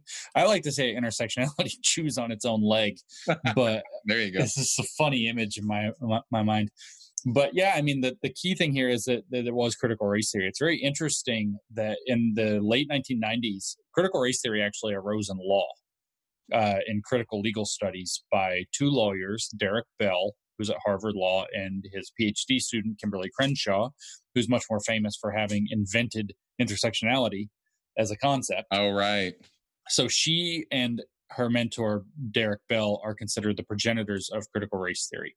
Uh, Obama, it turns out, was quite well learned and highly supportive of critical race theory. In the late 90s, there were tons of um, strong criticisms uh, in law journals of critical race theory, and all of them recognize the same thing. It's very odd that there's so much activity with this in the academy, but it's never left legal theory. It's never gone anywhere. Nobody in the public pays attention to it. It's not affecting law very much at all. It's why is this happening? And here are all of the flaws in the way that it thinks. And, and then roughly around 2000, all such criticisms vanish. You n- nobody's publishing that stuff anymore. It's really kind of bizarre. There was this huge spate of criticisms. Um, so it turns out that we have to kind of take two seconds to think about why Derek Bell and what's the. We've been talking about critical theory for a while now, so we have some idea of what the problem with critical race theory is. It's critical theory, but one of the key things about critical race theory, I guess, I had two of the key things. One of them is that it views racism in American society, and it does usually specifically say that as permanent and ordinary, which means that Mhm. it it's something that's just beneath the surface. It's always there. You just scratch the surface, and racism will bubble out. It operates systemically, and so on. Uh, it's anti-liberal in that fact. It believes that liberalism upholds that systemic racism. But a second thing is, and this is a concept of Derek Bell's, it's very much at the heart of it, and it explains a little bit of what we were just saying, is is interest convergence. So one of one of Derek Bell's ideas was interest convergence thesis. And the interest convergence thesis says that white folks only go along with things that help black folks when it's in the white people's interest too. So the interests have to converge. They never in, in general it's nobody in a position of dominance will give the oppressed their rights. They only do it when it's to their own advantage. So there's your healthy paranoia. Mm-hmm. right? So the question that robin diangelo writes about all the time is it's when you look at a public policy when you look at science when you look at a way of knowing whatever it happens to be you always have to ask and i think she says this specifically in one of her books about objectivity is you know whose interests does objectivity serve? And the implication of course is dominant groups white western masculinist straight able-bodied fit and thin so on and so forth healthy. You can start listing all the things that judith butler described when you have to do all these lists as that exasperated etc when you try to list all the identity categories that you have to pay attention to and intersectionality every time. And so you have this concept of, of interest convergence that then going forward as as critical race theory starts to mainstream starts to view any progress that's happened since literally since even even the civil rights movements even the civil rights movement derek bell construed as only having been done because it was in white people's interests more than in black people's interests. So it was just another way to oppress black people and went further and said that it just opened up a whole can of new worms for black people to have to deal with because now they have to participate equally in society and the society doesn't value them equally or you know whatever it is. They have to go to integrated schools that are no longer segregated and that means you know they they get better schools but they have to experience racism at school now and it's like this whole like crazy mentality uh, that yeah progress isn't progress and so you wonder why it undoes everything that it tries to accomplish is because it has this mentality that progress isn't progress literally at its core Wow, man. I thought And I- that's even I without I just heard it all. I thought I had gone as down deep as it would get, and I'd not heard that. No, it's it's really bad. And so it's very interesting, you know, that Obama saying this woke thing is like get over that. Because for a while he actually I mean, I don't know if he was a student of Bell's, I don't think he was, but he definitely um taught Derek Bell's material and he definitely, you know, had he's famously quoted the right parades this quote around like crazy now that he had quoted saying that, you know, one of the most important thinkers is Derek Bell, blah blah blah Mm, and it's like oh um so you know Well, it looks like he changed his mind at some point along the way, which he has the perfect right to do. right because what he said is absolutely true life is messy the world is messy there's ambiguity things are difficult you know and then there's this whole like i owned you online you know so and so destroys Right. we won't name so and so's so and so destroys with with facts and logic or whatever online you know so you use the wrong word you called it a master bedroom you racist. And so it's just you know this whole mentality of just just critical theory rather than a perspicacious traditional theory has now come into into the fore in terms of racial analysis. And it's been so successful at bullying other research off the table that it's now considered to be the only valid research on race uh, these are are race scholars. And in some places they get called race sociologists. So they get promoted to a level of science when they say that science is bad and wrong um, that they don't deserve. So you know there's a lot going on there. It also by the way when we say that it undoes what it does uh, it's not just a healthy paranoia. It literally gets the entire program backwards hmm so we talked about helen saying that shared goals in a diverse group meaning just identity diverse group not what they mean by diversity which is its own can of worms actually can overcome racism. Well, according to critical race theory, nothing can overcome racism, so that can't be true. So now we have to problematize that. But the um, core thing that they decided to do, and this was very much Kimberly Crenshaw uh, in the literature, but she built off of Bell Hooks and the other black feminists, and the black feminists were. Guess what they were?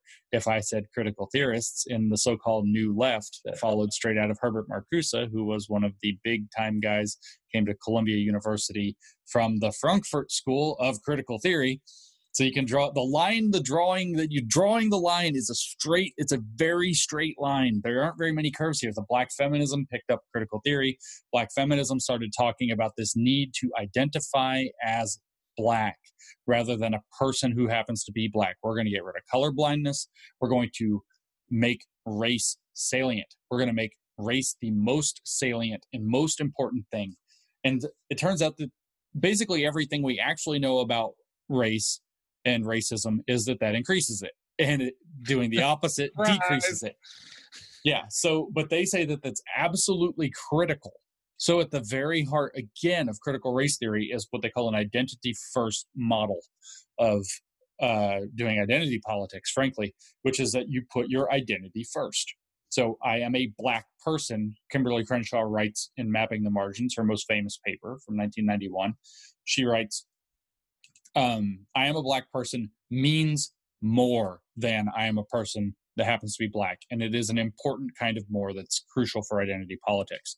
So now you see this everywhere. I'm not a person who happens to have lost my hearing. I am a deaf person, capital D, deaf person. I am a capital B, black person. Why do they capitalize the black, by the way? The B in black. That's why, because it's, they have to, and I will actually say, reify the socially constructed racial category. And now here's where it goes, fu- where it gets funny. Their point is to destroy the socially, the meaning in the socially constructed racial category if you ask them, but they are trying to do it by forwarding that meaning explicitly every single time. It's like, how are you going to get rid of the thing by bringing it up over and over and over again?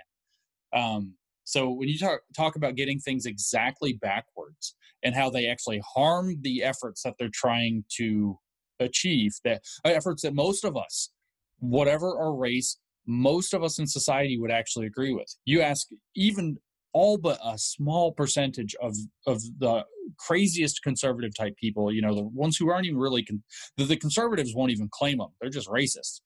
Uh, you ask everybody else would you like to get society to be less racist? Yes. Would you like to be less racist? Yes.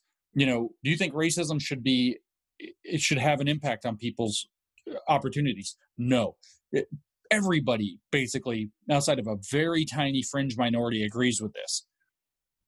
And yet the one way that, that we know of the, or the set of ways that we know of that actually can achieve that are problematized because they possibly if you want to know why i say color blindness is problematized is because it's possible that color blindness leads to racism blindness which is a denial that racism is still a thing i'm not racist there is no racism we're all colorblind now that's called racism blindness so because color blindness can lead to not always does, can lead to racism blindness. Color blindness is problematic and color blindness has to go. Therefore, we have to assert I'm on team black, I'm on team white, I'm on team, and then you're like, holy shit, don't do that. Holy, don't, everybody. And how crazy is it is that these identities aren't even who you are, they're political. So Kanye West puts on a MAGA hat, and Kanye West is declared in an article published somewhere to be, quote, no longer black. Right. Because he has white politics now. Right. So it becomes an ideological identity.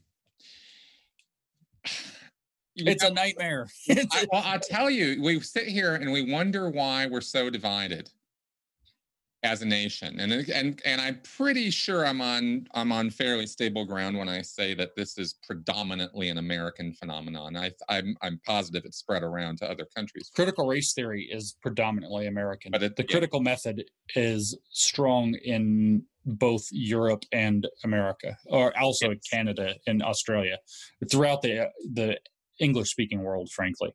Fair enough fair enough. Well of course and it's derived from you know the postmodernism which is not american in right. post-colonial aspects are much stronger once you get out of the us context. Uh, okay. Yeah they're obsessed with the the everything's decolonize this and decolonize that. Um, oh, so it's colonial guilt versus race guilt. Cause, yeah because they were the, all the ones doing the colonizing. Correct. We were the ones who brought all the slaves over and you know built the south on it. So makes sense. I totally get that. Um, but if you're looking for, I mean, with what we've broken down here, with what we have deconstructed, it seems that it's pretty clear where a lot of this this national divisiveness is coming from. And um, or it's certainly a major component of it, and it is ideological in nature, as we have shown. So mm-hmm. it's not you. You know, you can't divorce this stuff from politics, and this is one of the one of the bugbears of of me on my channel is I've gone from cults to extremist thinking to politics, where it is most obvious. It is the easiest way to talk about extremism is to point it out in politics, and yet it's the hardest place to point it out and talk about it because people are so divided they're not willing to objectively hear what you're saying. Yeah, I mean, it's literally like I start going into what I was just doing. I start getting stressed out, and I'm thinking it's like the house is on fire. It's not like the dog, like this is fine. It's like, if in this case, it would be the left, but it depends um, because if they're the same things are happening on the right as well, but mm-hmm. in a different way. So on the left, you know, you're like the this house is on fire. You know, this, you we're throwing gasoline on. in fact, and they're like, no, no, it's not fire. The, there's no flames. Mm-hmm. There's no flames. On the right, what I always hear, I talk about how Trump is deconstructing the office of the president and that it's basically critical government studies. And then the comeback I get from them is, well, it needed to be de- it needed to be deconstructed. And it's like, whoa, mm-hmm. we're we're in a bad place. Mm-hmm. It's like you know, on the one side you got people on, or on some sides you got people embracing the flame. And then on the other sides you got people saying, well, no, no, no, the flames aren't really flames. You know, this is like pillars are starting to fall down. Mm-hmm. Like if you don't think pillars are starting to fall down, let me just ask you a very uncomfortable question. Unless you are pretty far into one particular camp, this is going to unsettle you. And if this doesn't unsettle you, you might want to reflect on if you're pretty far into some particular camp. Do you trust the ACLU anymore? Hmm. Do you trust the American Civil Liberties Union anymore? It's an interesting question. Yeah, the the pillar is on fire. Mm-hmm. the pillar is crumbling. Um, if you don't trust, I mean, I don't, I don't, I don't trust the ACLU anymore. Mm. I've completely lost trust in the ACLU. Okay. Uh, I've lost trust in both of the political parties. Well, I can definitely join you on that one. I've always had mixed feelings about the ACLU. That's honestly where I have been. I've, I've, I, I lack a a, a, knowledge base to make an informed decision, and so I know. You should go I read know. the Twitter feed for a minute. I'm, I'm sure I have definitely been disturbed by some of the things I've seen the ACLU say. On the other hand, I have been a proponent of the ACLU with certain, you know, uh, things that they have done that I've been very much behind. So no, I hear you. I've had similar similar institutions as well, and it's just in the past, you know, few months, I'm like, oh my god, the ACLU is basically mm-hmm. a woke organ at this point. It's like, oh no. And I could see that corruption occurring, and I, that's where the mixed bag came from. So yeah. I, I'm definitely tracking with what you're saying, and not having kept up or following what they were really up to these days, I couldn't speak intelligently about it. But so let me jump on a point real quick there. Yeah. Then, so when woke critical methods, I should say, when critical theory comes into something, because it doesn't matter if it's on the woke side or if it's on you know the critical government side or any sure. critical uh, critical religion it doesn't matter where it is. Once critical methods come into something that's a that is a one way street. The yeah. force that it takes to push it back out you cannot allow it to work itself out. It will not work itself out. It will have to be somehow removed.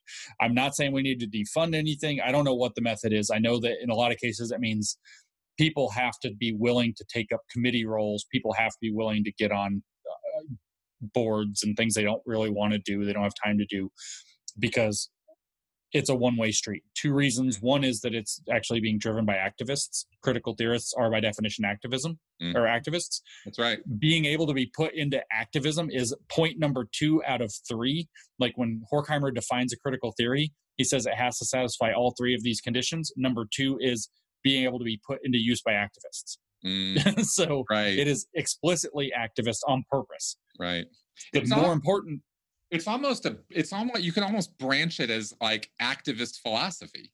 It is. It's activist philosophy. It's led to activist journalism. It's led yep. to activist politicians. It's led to um, activist scholars. And this is right. not not a healthy place to be. The other reason is because once something starts taking on critical methods, problematizing is so powerful psychologically that you like so for the ACLU, for example, a little bit of critical stuff gets in. They can't come back to normal stuff because now that's upholding the status quo and they're going to get burned from within. Right. So the, the problematizing is going to get turned back on them. So it's only a slow march toward more and more and more woke until the thing or more and more critical, I really should say, until the thing collapses. And because it just becomes critical and therefore more or less useless. Um, wow. because it doesn't care about truth and falsity anymore. Yeah, it just cares about. So it's it's it's a- on in group out group. When you talk about paranoia, it's built on paranoia of of being in the out group. right You know, oh my God, being I- identified with the with the I- out I- group. yeah, I might be the bad guy here. I don't want. This is where your authoritarian, you know, your background in authoritarian thought is going to like flare up because they they repeatedly say there is no neutral. Ibram Kendi writes the book about um, anti-racism and wants to make a constitutional amendment that establishes an anti-racism office. Uh, and he calls he yeah, and so he says there's no such thing as neutral. You're either you're either racist or you're anti-racist. There's no not racist. They explicit. That's it's not like I'm riffing. He explicitly says not racist doesn't exist. They- They're either anti-racist or you're racist. Robin DiAngelo repeatedly writes that there is no neutral. You have to pick a side. To not pick a side is by default to pick the side of the oppressor, and because it's all oppressor versus oppressed dynamics and their their worldview. So you have to pick a side. You have to get in one of the groups. You can't just say ignore this because then you get categorized in one of the groups, and you can see how this. I mean, we didn't talk about it here, but you can see where we're we're going into robber's cave here real quick. yeah Um, yeah well that is where it goes and and it's and it is agitation let's keep let's let's keep something front and center here right this is agitation um by activist politi- or activist uh, philosophers. Yes. you know actually we talked about this before the podcast and haven't we arrived at a perfect place to maybe talk about that again actually we can. Yeah. Yeah, let's do it so uh, and then we'll wrap up on this because i think it'll make the point we're trying to make really well Sure. Um, okay, let me give a little backstory, folks, because we, we uh, James and I had a little talk before the show started about this, and and um, some of you might have seen, and I'll try to remember to link to this in the in the show notes, uh, the description section of this video, that there was a U- UK Guardian article recently about a real life Lord of the Flies situation. And if you're not familiar with Lord of the Flies, it's a book William, written by William Goldman in the um, or Golding in the 1960s, he was an alcoholic and he had a pretty dim view of mankind following World War II and and uh, and Korea and all that. And he wrote this book, fiction book, totally out of his head. It wasn't based on any psychology studies or anything like that.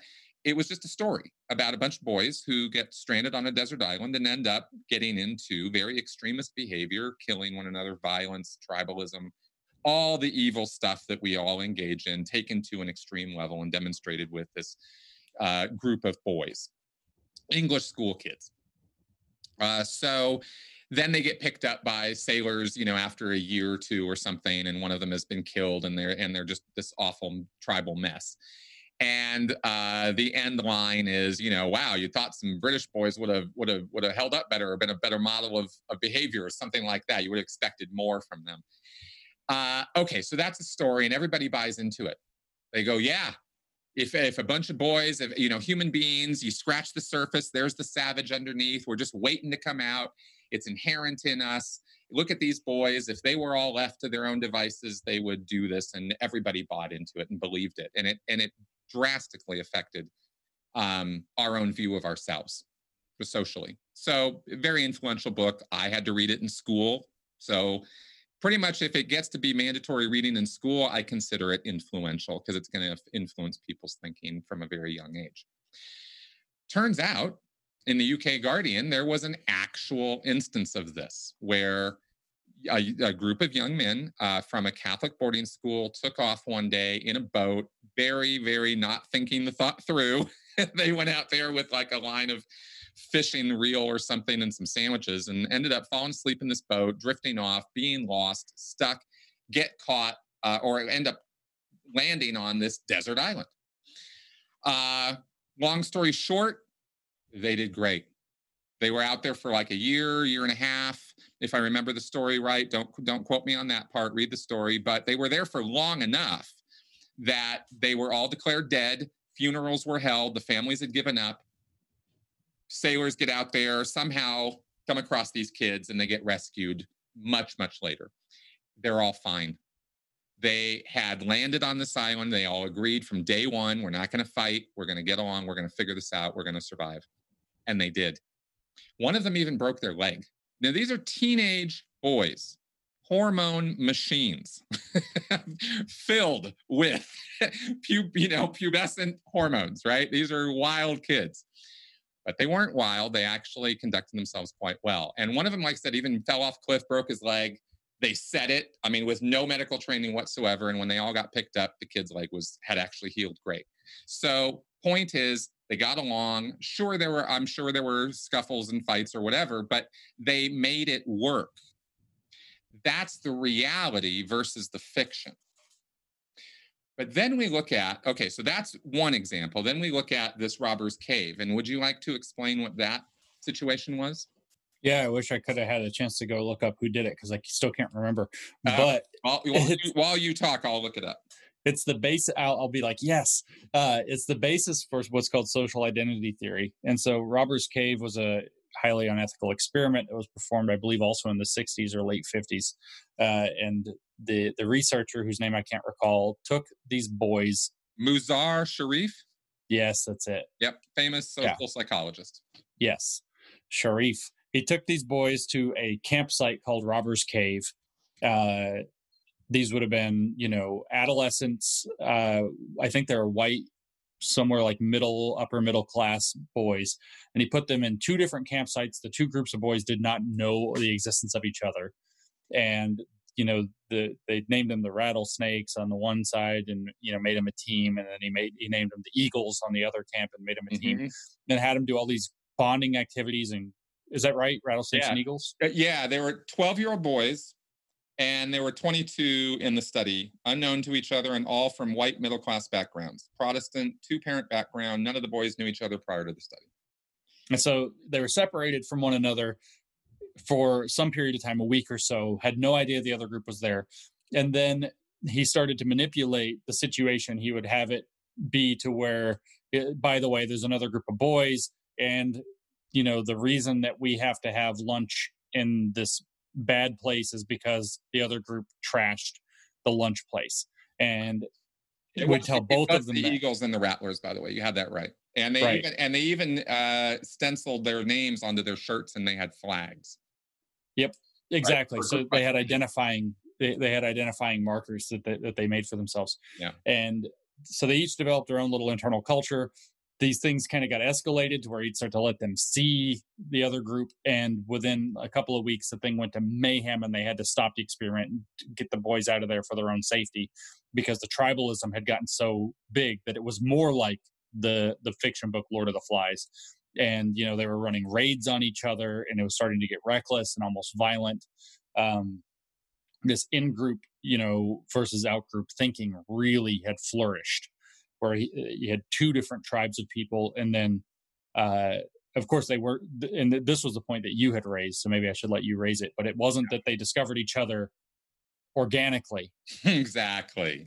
They were agitated and i think that if we're going to look at these two incidents or this experiment one of them was a calculated premeditated experiment the other was just organic it just happened and I can't obviously say that these boys who got stuck on this island are representative of all of humanity, but it's the only example we've got that directly refutes what we're thinking would happen in fiction versus the reality. It's polar opposite reality. So you take a group of boys very similar to these guys who crash landed, you agitate the hell out of them by dividing them into two teams creating take a week to identify to uh, establish group identity and then you turn them against each other and then assert oh look at look at how bad we all are because this is what we do.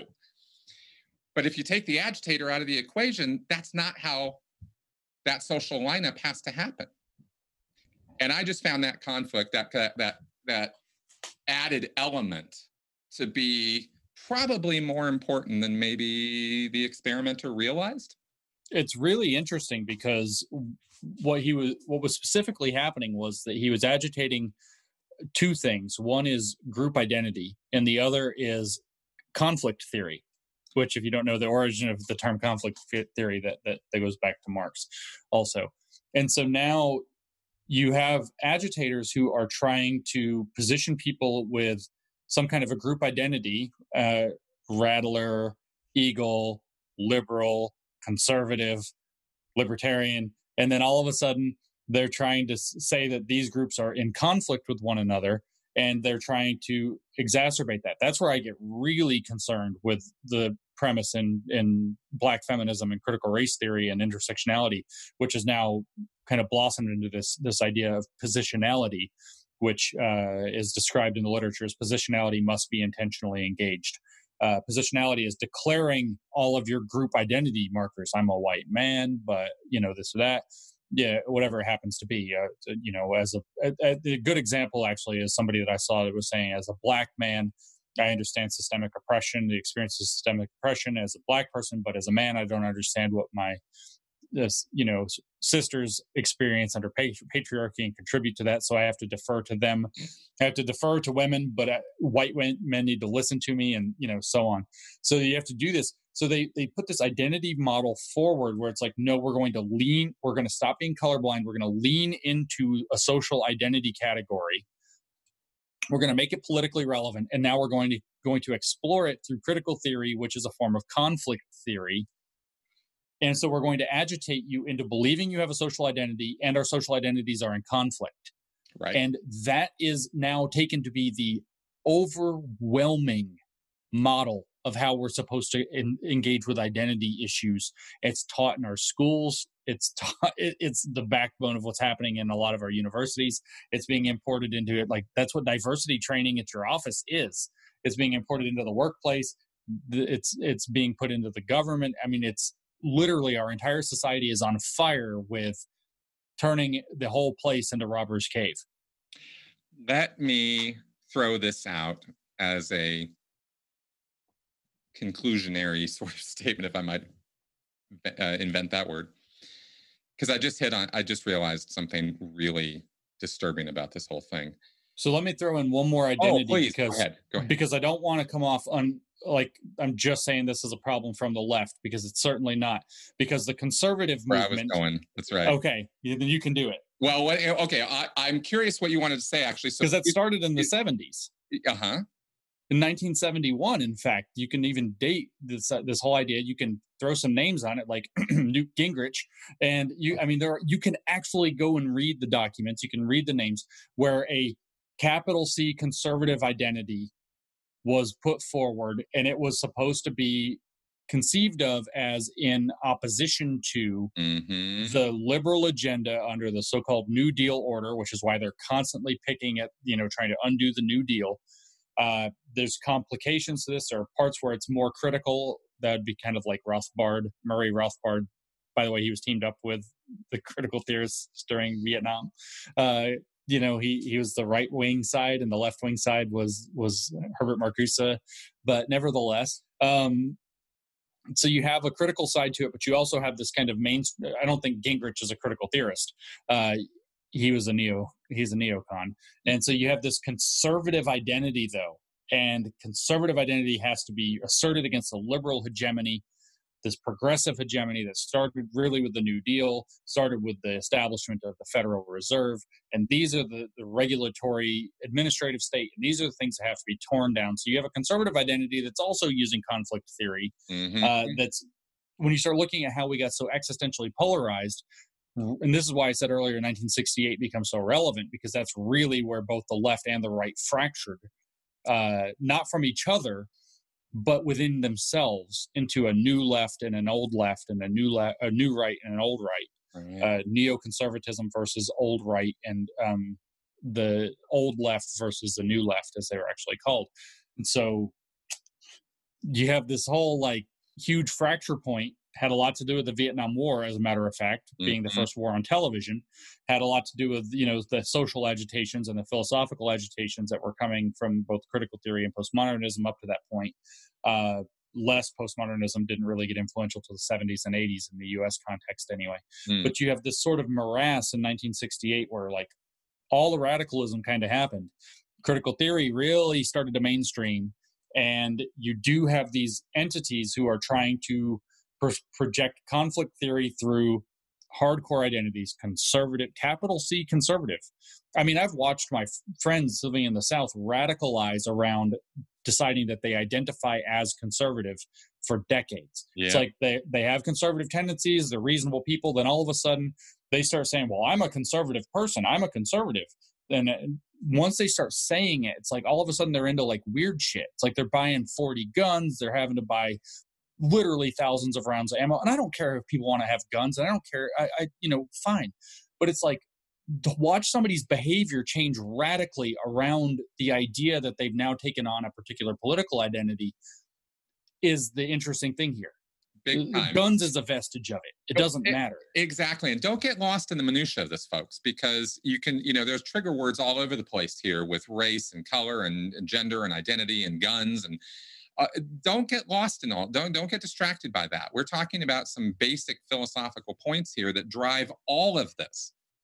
That's what we're trying to talk about. We're not trying to talk about guns. We're talking about rattlers and eagles. Yeah exactly. We're talking about you know groups being created through identity politics if you will or identity ideology and festered that this conflict is you know is created by people who are stirring the pot with these activist philosophies, if you will. And that's where it comes out. Uh, that's this, this is this whole thing about where is this coming from? Well, from the academic world, this is where it's coming from, and it leaks over into the ideological world. People start thinking certain ways. Politicians have to get on board, or, or people aren't going to listen to them. These key words start being used that don't mean what you think they mean, but you use them anyway because you think that you're saying one thing when they are saying something completely different. And that's where this gets really weird really fast and kind of hard to understand. So I'm hoping that, you know, we are putting this in a way that is, makes it clear that that we're talking about people who are who are saying on a veneer basis, on a social basis, they're saying equal rights, equality, equality of, you know, uh, let's have a level playing field, let's get everybody on the same page but you go just a little bit deeper and you see no that's not what they're doing at all. What they're doing is actually fostering and creating conflict because that's what they think is the inevitable condition of man anyway. So just run with it and let's just do it and let's just have a race war. And we've got that happening on the left not just on the right. We talk about you know i talk about the neo-nazis and the and the charlottesville and these guys protesting with guns now and this kind of stuff. These guys want to spark a race war. Just listen to Daryl Davis tell you all about it. He's friends with these people, right? And he knows what they talk about. They talk about sparking a race war. And I couldn't help but think, with everything we've talked about in this podcast, how is what they're doing, how is what these guys on the left are doing with these deep, heavy conflict philosophies any different?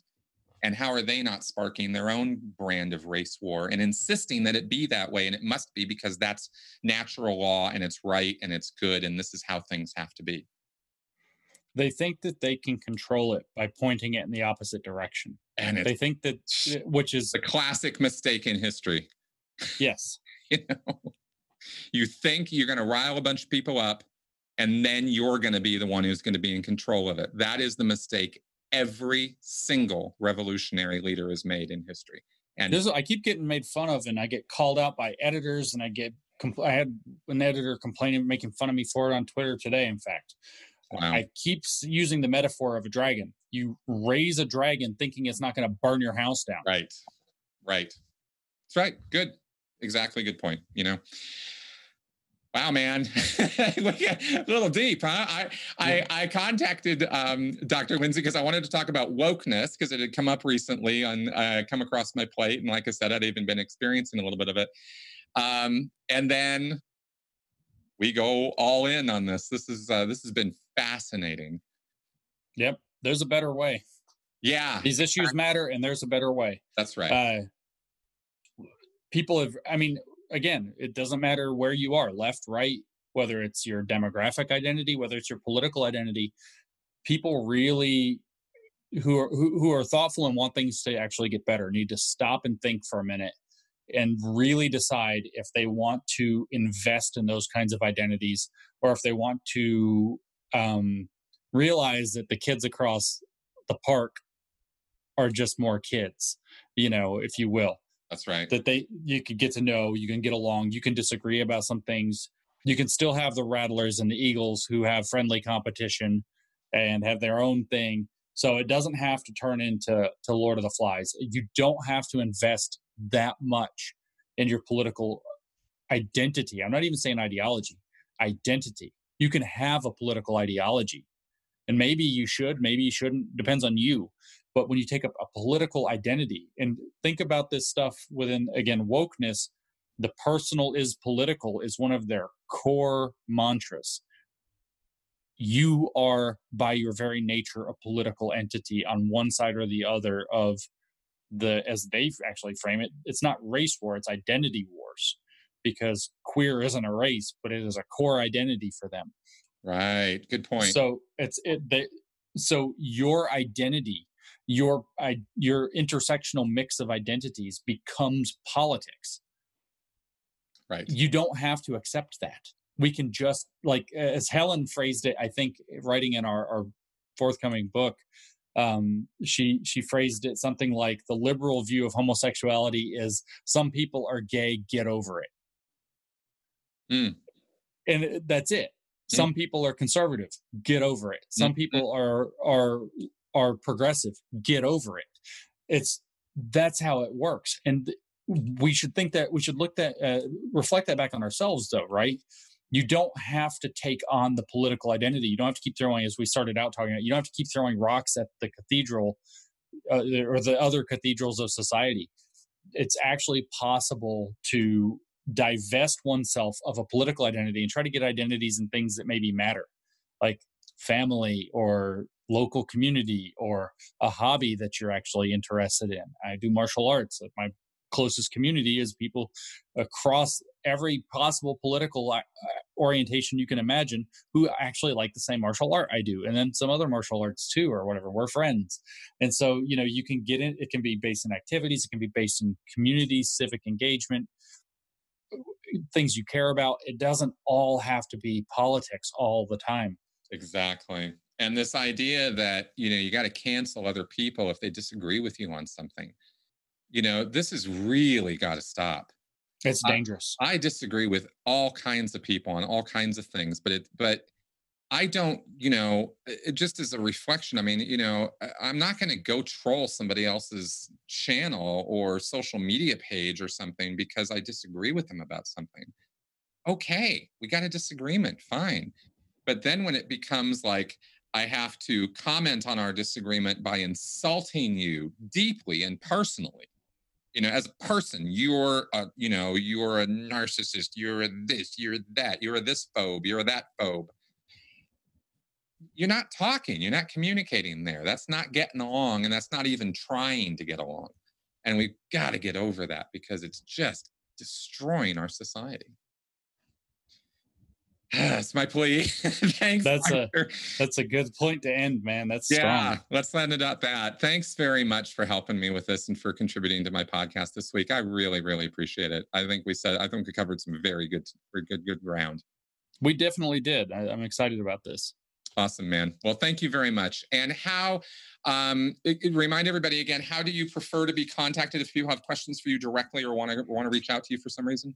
Um, and you can, uh, my direct messages for wisdom or folly are open on Twitter at conceptual James. So you can reach me there.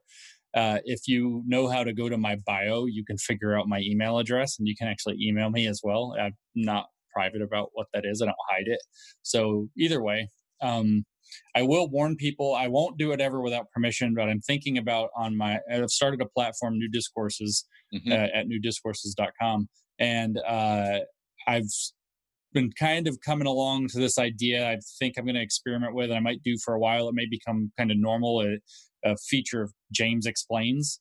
And if I do this, it's like if you send me a question, I won't publish anything you've written without permission but there's every likelihood I'll publish at least my answer and frame your question up. And if you give me permission to be quoted, it'll look kind of like Dear Abby if I think the question's good enough. So, you know, reach out if you want. We can talk, but I would love to, like what we just did, where we worked through this, mm-hmm. is what I like doing kind of best. and I feel most comfortable with. So, uh, you know, feel free to send those questions, and you might end up um, getting written back to, but then published about. awesome, man. Cool. All right, folks. Well, any questions, comments, or feedback, leave it in the comment section below on my channel here at YouTube or at sensiblyspeaking.com. I very, very, very much appreciate your feedback. I really do, whether it is good, bad, or sideways. I'm okay with that. But I'm not okay, as I want to say and will continue to say, because I think it's important, I am not down with being insulted. And if you don't come at me, I won't come at you. How's that? I think that's a I think that's a healthy bargain. And um, I very much would like to engage with people and I have something of a community right here on my own channel, but I don't want a toxic one. And um, and it is a struggle for me as a free speech advocate to, you know, figure that out, what the line is on that. But I'm working it out. So, all right, folks, thanks for coming around, and I will see you next week. Bye bye.